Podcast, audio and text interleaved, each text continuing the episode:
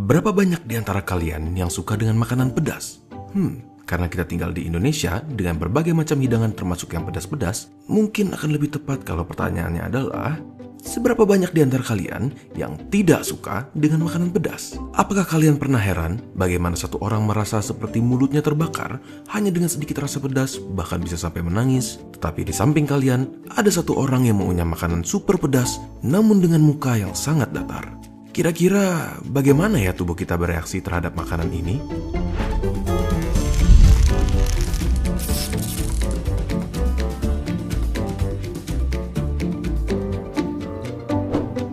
Coba kita pikir, kenapa mereka yang berasal dari beberapa negara tertentu seperti India, Meksiko, atau bahkan negara Indonesia sangat tahan terhadap makanan pedas? Apakah ada hubungannya dengan lokasi geografisnya?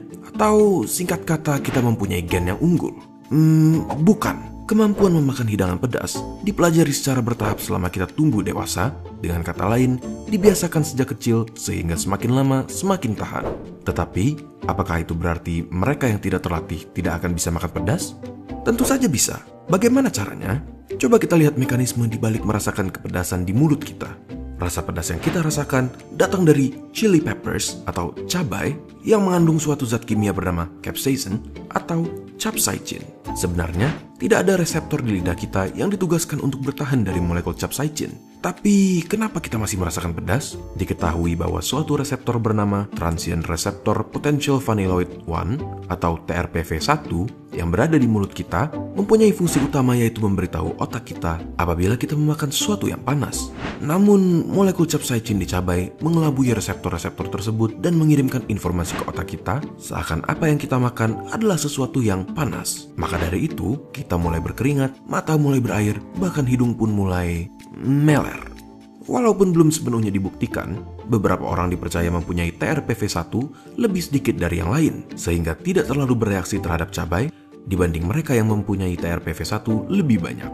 Mereka pun bisa lebih tahan dengan makanan pedas walaupun tidak dibiasakan. Satu hal yang perlu diingat adalah bahwa rasa panas yang bertahan di lidah kita adalah akibat dari respon tubuh kita yang lambat dalam menyingkirkan efek dari capsaicin. Minum air pun tidak akan berpengaruh karena yang bisa menyingkirkannya salah satunya adalah yang berlemak seperti susu. Mungkin lain kali kalian memakan makanan yang terlalu pedas, kalian bisa ingat bahwa itu hanyalah lidah kalian yang sedang mengelabui otak.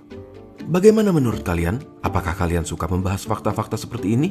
Video kali ini didukung oleh Gado, channel YouTube yang memberikan perspektif terhadap budaya Indonesia, terutama dari mata warga negara luar. Yuk, subscribe ke channel mereka sekarang juga. Ngomong-ngomong, Beberapa orang beranggapan bahwa makanan pedas dapat menyebabkan appendicitis.